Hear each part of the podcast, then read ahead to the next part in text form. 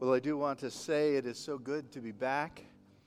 Thank you for your prayers. We uh, had the opportunity to go to Thailand and Korea and minister in both places.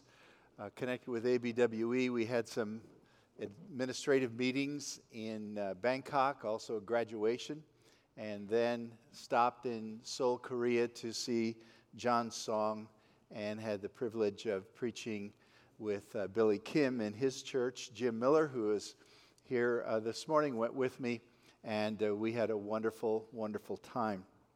But it is so good to be back. Uh, I love the worship today. The choir did a phenomenal job. Kim's song, wow, just awesome. And it's not like this anywhere else. So thank you so much for welcoming me home. We've been talking about worship, connect, and serve. Serve is where we're going today, and before we open the scriptures, let's bow our hearts in prayer. Father, thank you for the privilege of worshiping you, of coming into your presence and lifting up your holy name. I pray, Father, that your scriptures will come alive to us we recognize they are alive, but sometimes we are unresponsive. So, Lord, wake up our souls and our minds and cause the Word of God to have great impact. Open our minds that we might behold wondrous things from your law.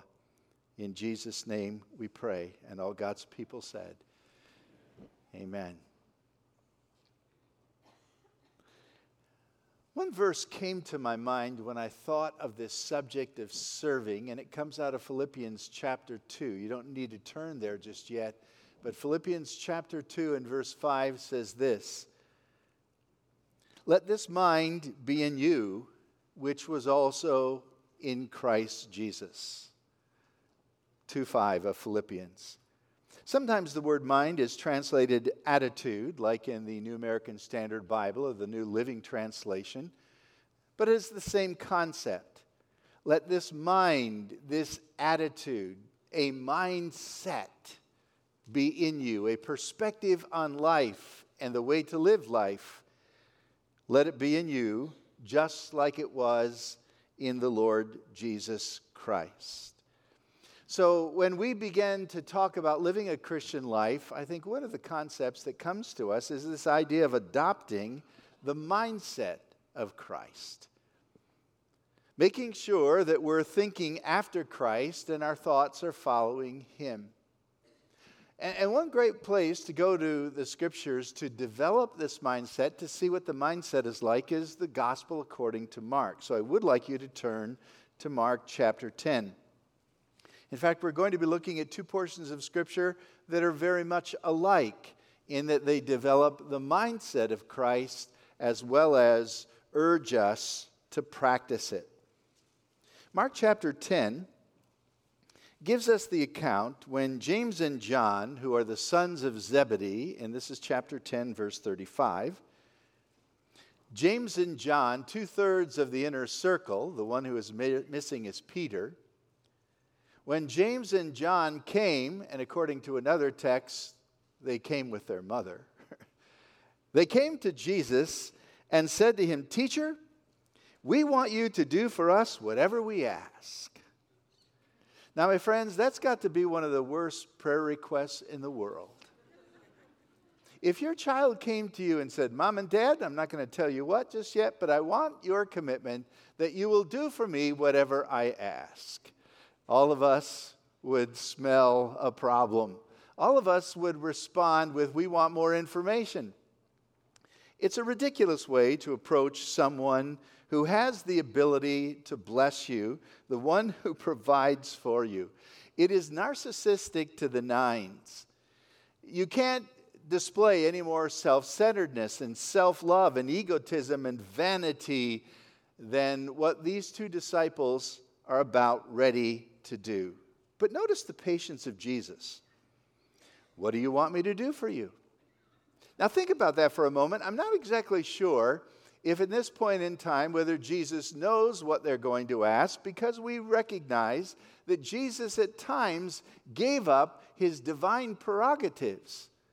Now, as God, he knows everything that's going to take place, but as a human being, sometimes he experienced things as they came to him. But I kind of think in his divine position as well, he knew exactly what was going to be said. By the way, anytime you and I offer a prayer to Jesus, he knows exactly what we're going to say. He knows before we even ask. So he shows tremendous patience when he says, What do you want me to do for you? And they replied, verse 37 Let one of us sit at your right hand and the other at your left hand in glory. Now, the, the most positive thing you can say about this verse is that they were convinced that the kingdom of Christ was coming and coming soon.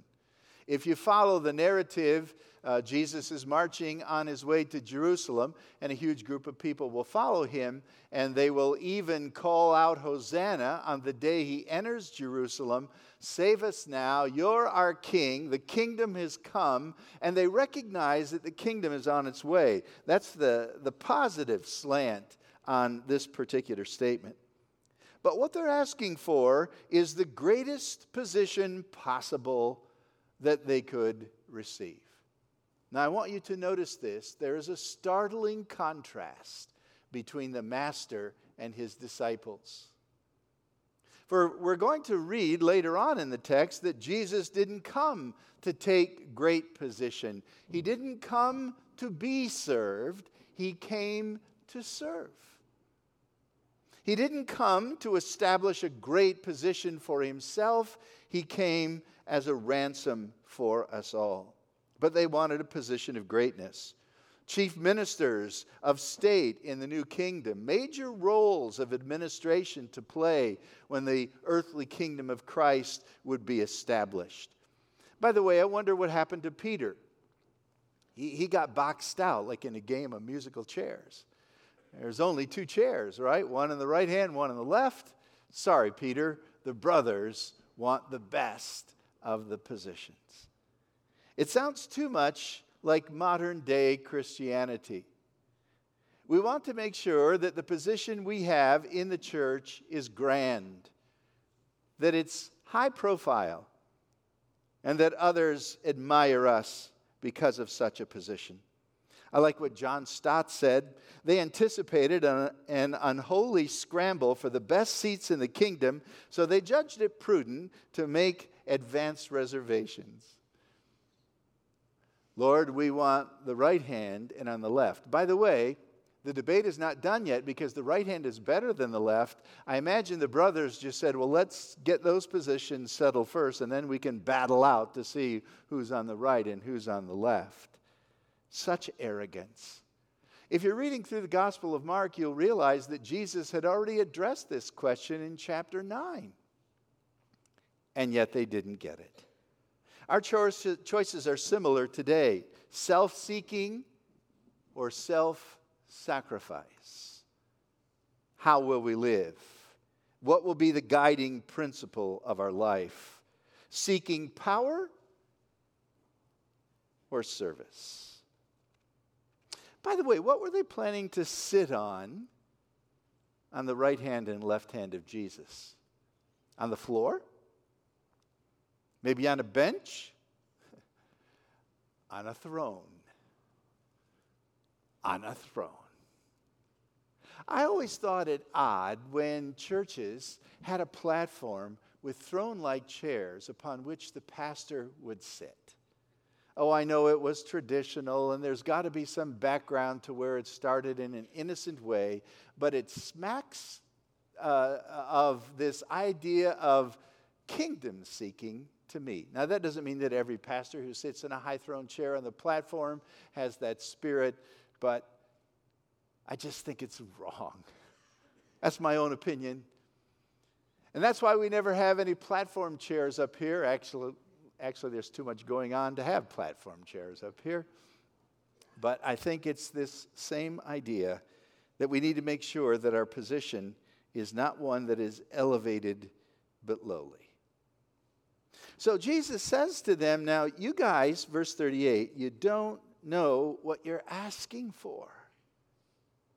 Have you ever prayed a prayer request and you thought exactly, uh, you, you had a full idea of what was going to take place? And it's as though God said to you, You have no idea what you're asking for. The ramifications and the consequences of this request are going to be massive. Can you handle it? What's going to come? Jesus said to them, Can you drink the cup that I drink, or the baptism where I'm going to be baptized with? Can you handle these things? Verse 39 Bring it on. No problem. Sure, we can. Now, maybe they thought Jesus was talking about the luxurious banquet that they would enjoy in the kingdom, in the messianic kingdom, with the cups and the food. Or maybe they thought there might be a little bit of administrative oversight that could be stressful at times, but hey, we can handle it. We've been with you, we know what it's about. Yes, we can. But Jesus was alluding to the fact that when you identify with me, there's a cup of suffering and there's a baptism of fire. I find it interesting that in the military, when a new recruit would have his first battle and would be under live fire from the enemy, they would often call it the baptism of fire. And so it is. Jesus said, Well, you, you, know, you are going to have to drink these things. You are going to have to endure. And indeed, James was executed and John was exiled, and they suffered long before uh, these situations took place. But Jesus said in verse 40, It's really not mine to give who sits on the right and who sits on the left. That belongs to the Lord. Now, verse 41 says, When the ten heard about this, they became indignant. Why? Because they didn't ask first. I think that was their biggest problem. Man, oh, I should have thought of that. I should have got to Jesus before they did. Pride causes everyone around you to feel ill. Pride is the only disease known to man that makes everyone sick except the one who has it. And the rest of the disciples now are indignant with James and John. But Jesus calls them all together, like he did in chapter 9. And he said, I want you to know that those who are regarded as rulers among the Gentiles, that is, the rest of the world, lord it over them and their high officials exercise authority over them. The mark of worldly leadership is control, it is status, it is power, it is wealth, it is position.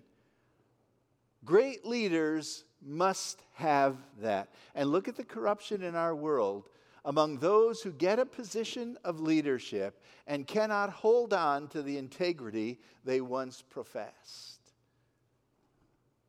Jesus said that's the way the world works. Verse 43 But not so with you. Would you underline that in your Bible or at least underline it in your mind?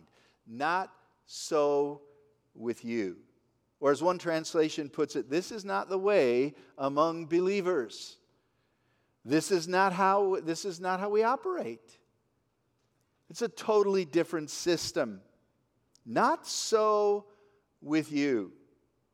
Instead, whoever wants to become great among you must be your servant.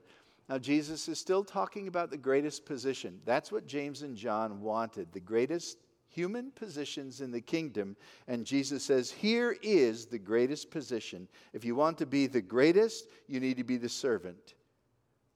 And whoever wants to be first must be slave of all. He uses often in the New Testament two Greek words, one that we're very familiar with, it's the Greek word diakonos, where we get the English word deacon.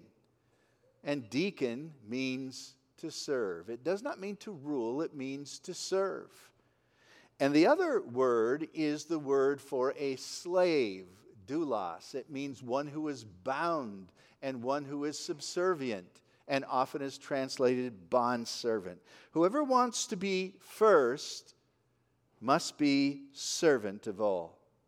Now, why is this true? Look at verse 45. For even the Son of Man did not come to be served, but to serve and to give his life a ransom for many. And now Jesus is telling them to embrace my mission. I want you now to humble yourself and embrace the calling.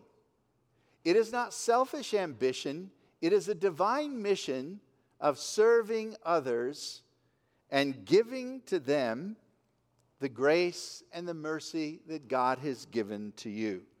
Jesus did not come to be served, but to serve. And remember this the disciple is never greater than their what? Master.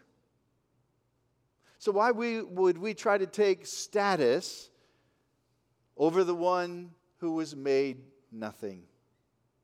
It's interesting that the portrait of Jesus developed in the Old Testament is many faceted, but one of those great diamonds in the crown called Christ that helps us understand the person of Jesus is this idea of servant. I'll just throw out some verses. You can jot them down and look at them later. But Isaiah 52 See, my servant will act wisely, and he will be raised and lifted up and highly exalted. That's referring to Jesus, the wise servant, who would be lifted up in suffering and then highly exalted in the ascension.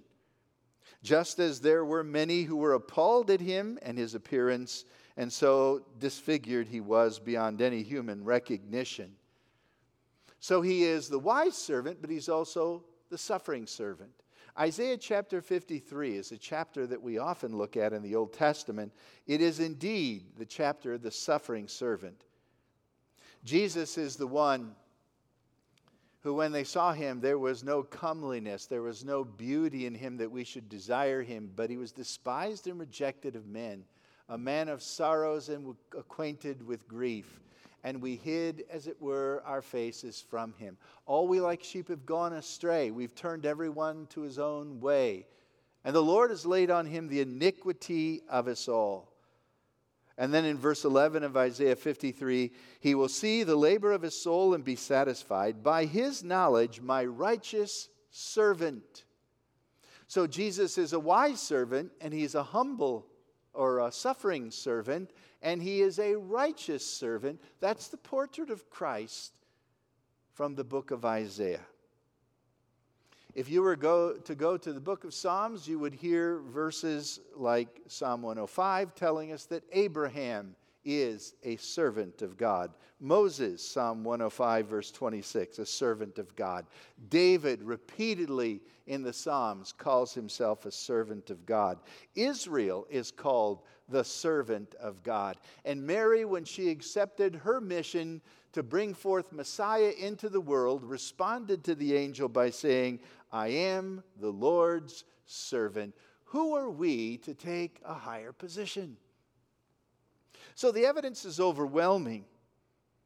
The Bible tells us in Matthew chapter 12 when they wanted to kill Jesus, he withdrew to a quiet place. Many followed him, and he healed all of their sick.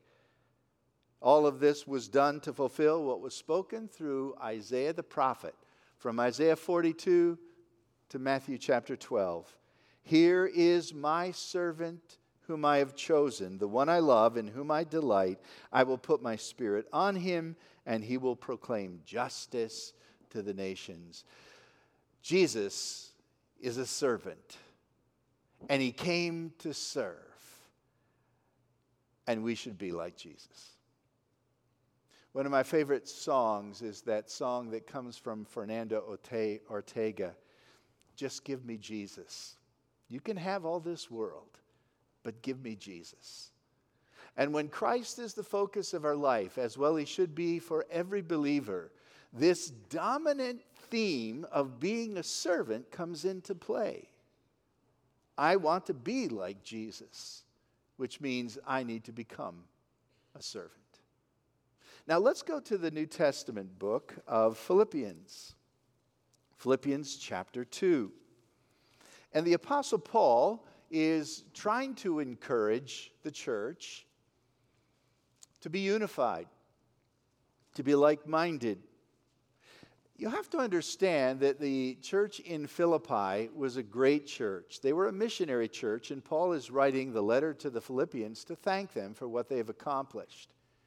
They were generous in their giving, they were regular in their prayerful, prayerful support. Paul said in chapter 1 that we're partners in the gospel. And I love that word, partners. That means that you work side by side. It means you're under the same yoke and like two oxen pulling together in the same task. But Paul said there are problems in the church at Philippi. Actually, what he refers to in chapter 1, verse 15, is the competition among preachers. It's true that some preach Christ out of envy and rivalry, and others out of goodwill. I don't know whether that was happening in the small little town of, of Philippi, but it certainly was in Rome where Paul was imprisoned and writing this letter. Preachers were preaching for poor, selfish ambition. It sounds exactly like what James and John wanted selfish ambition of position. In the last few years, and even more recently in the last year, I can think of at least four well known preachers and authors and speakers who were kicked out of their church. And with many of them, it was arrogance selfish ambition. Well, it was in Paul's day, and that was a problem. Look at chapter 2 and verse 14.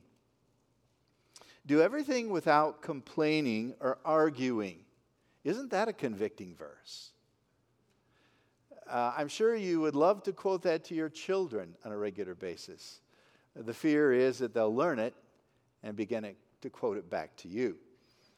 Do everything without complaining or arguing. A little girl was at the dinner table with her father. The father was praying, and in his prayer, started complaining to God about things. And when the prayer was done, the, the little girl said, uh, Daddy, does God hear our prayers? And he said, Oh, yes, he hears our prayers wherever we are, whenever we pray. God hears our prayers. And she said, Did he hear you complaining just now in yours? to which the dad had to say, Yes, he was caught. Well, that was a problem in the church at Philippi, but let's not stop there. Quickly look at chapter 4, and you'll notice that Paul is pleading in verse 2 with Euodia and pleading with Syntyche that they would stop fighting with one another. Help these women who have contended at my side in the cause of the gospel to get along. Have them work together, side by side. And in many churches, some of the greatest conflict is found among the staff. Now, I'm not preaching this message because we've got great conflict among our staff. We really don't. There's, I think, a wonderful degree of harmony, but we're not perfect, and we have our times, I'm sure. But the point is, this wonderful church at Philippi, one of the best churches, is a church with issues. And Paul says, let's address that, shall we? Chapter 2, verse 2. If you want to make my joy complete. To be like minded, which means have the same love and have the same purpose and one in spirit, then I want you, verse 3, to do nothing out of selfish ambition or vain conceit, but in humility consider others as better than yourselves. Another convicting verse. I think this verse, along with verse 14 in the same chapter, are two of the most convicting verses in all the Bible. Now, it doesn't mean that the other people are better than you. It means that you are to consider that they are. That means that you are to take the position of a servant. Elevate them above yourself. Eliminate selfish ambition and elevate those who are around you. Verse 4 Each one of you should not only look to your own interests, but also to the interests of others. Now, jump down to verse 21, where Paul laments and says, I'm in Rome, and I have no one to send to you who looks out for the interests of others, except Timothy. I want to send Timothy to you soon, for everyone else looks out for their own interests and not the interests of Christ. Isn't that sad? Here's a church where everyone looks out for themselves, like James and John, instead of realizing that we are to esteem others as better than ourselves and to take the humble position of a servant. So, Paul urges Christians to put others above themselves and make their interests primary. There's an old hymn that we used to sing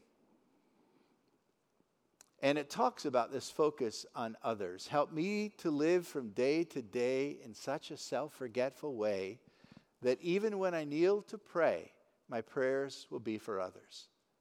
Help me in all I say and do to ever be sincere and true, and know that all I do for you must needs be done for others.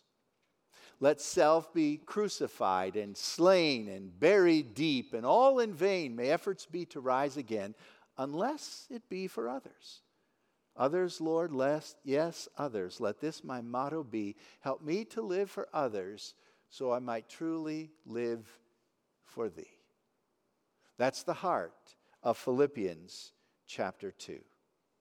In the message, Eugene Peterson translates verse 5 like this Think of yourselves the way Christ thought of himself.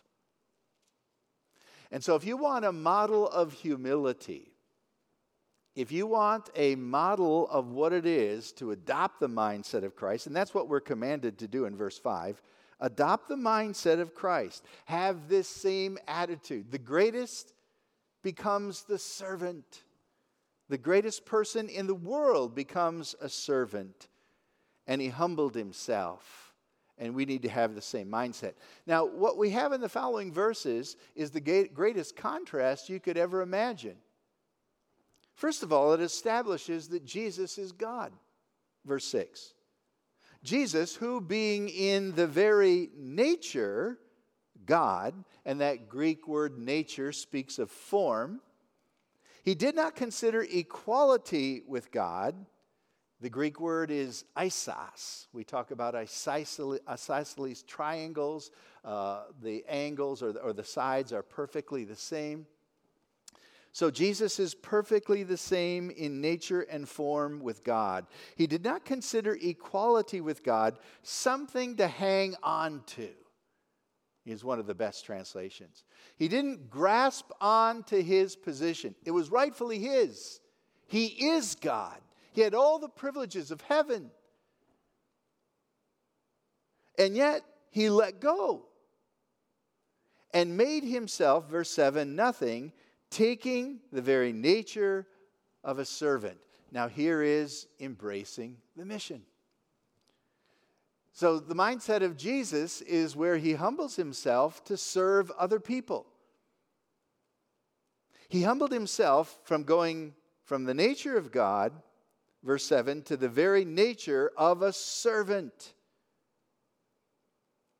Being made in human likeness, being found in appearance as a man, he humbled himself and became obedient to death, even death on a cross. Every step is down. From heaven to earth. In earth to a human being, from a human being to a servant among the human beings, to one who dies, and not just one who dies, but the most horrible of all deaths, the death on the cross. Every step is down. And verse 5 says, Here's the example of what I'm saying. Let this mind be in you, which was also in Christ Jesus. Embrace the mission. He took upon himself the very nature of a servant. Now he was exalted, verse 10, and every servant who serves the Lord faithfully will be vindicated, will be at one point exalted and repaid. But the point is, right now, we are servants. That's who we are. We are servants. Now, some of you who know your Bibles well will say, but Pastor, does it not say in John chapter 15, Jesus said, I no longer call you servants, but friends? because a servant doesn't know what the master is doing, but I'm letting you know what you are doing.